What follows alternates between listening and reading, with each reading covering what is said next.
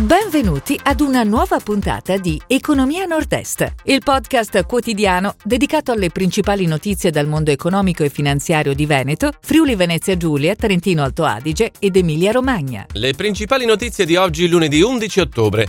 Danieli, ottime stime per il 2022. Botter Mondo del Vino, fatturato a 400 milioni. Al via l'OPA di Essilux su Grand Vision. Trenitalia, 8 milioni di passeggeri in Veneto durante l'estate. Lavoro. In Veneto 65.400 assunzioni a settembre. Parte a febbraio l'hub reggiano delle supercar cinesi.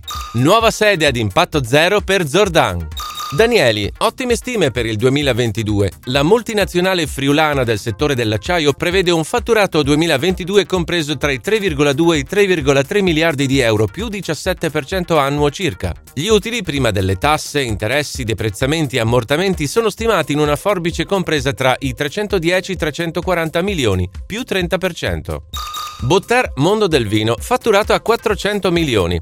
La nuova holding, costituita dal fondo Clessidra Private Equity, punta a fine anno ad una crescita del 15% dei ricavi e diventare così tra i principali player del vino italiano, grazie all'export.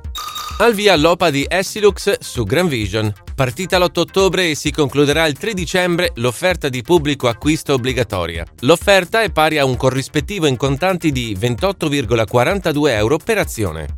Trenitalia, 8 milioni di passeggeri in Veneto durante l'estate. In tanti hanno raggiunto in treno le principali mete turistiche. Più di 8.400 viaggiatori hanno scelto la combinazione treno più bus con un unico biglietto per Jesolo, Cortina, Chioggia Sottomarina e Bibione. Lavoro. In Veneto 65.400 assunzioni a settembre. Il bilancio positivo è interamente imputabile alla ripresa del lavoro a termine. Le assunzioni sono state complessivamente 152.800 nel trimestre più 4% e 65.400 a settembre in linea con il 2019, mentre le cessazioni sono state rispettivamente 147.300 meno 1,5% e 64.350 meno 5,2%. Prosegue iter per l'hub reggiano delle supercar cinesi. Si sta avvicinando la conclusione dell'iter amministrativo per creare la fabbrica di auto sino-americane. Entro il 2028 a Gavassa nasceranno un impianto da 4.400 bolidi all'anno, un centro di ricerca, un'ampia area verde e mille posti di lavoro.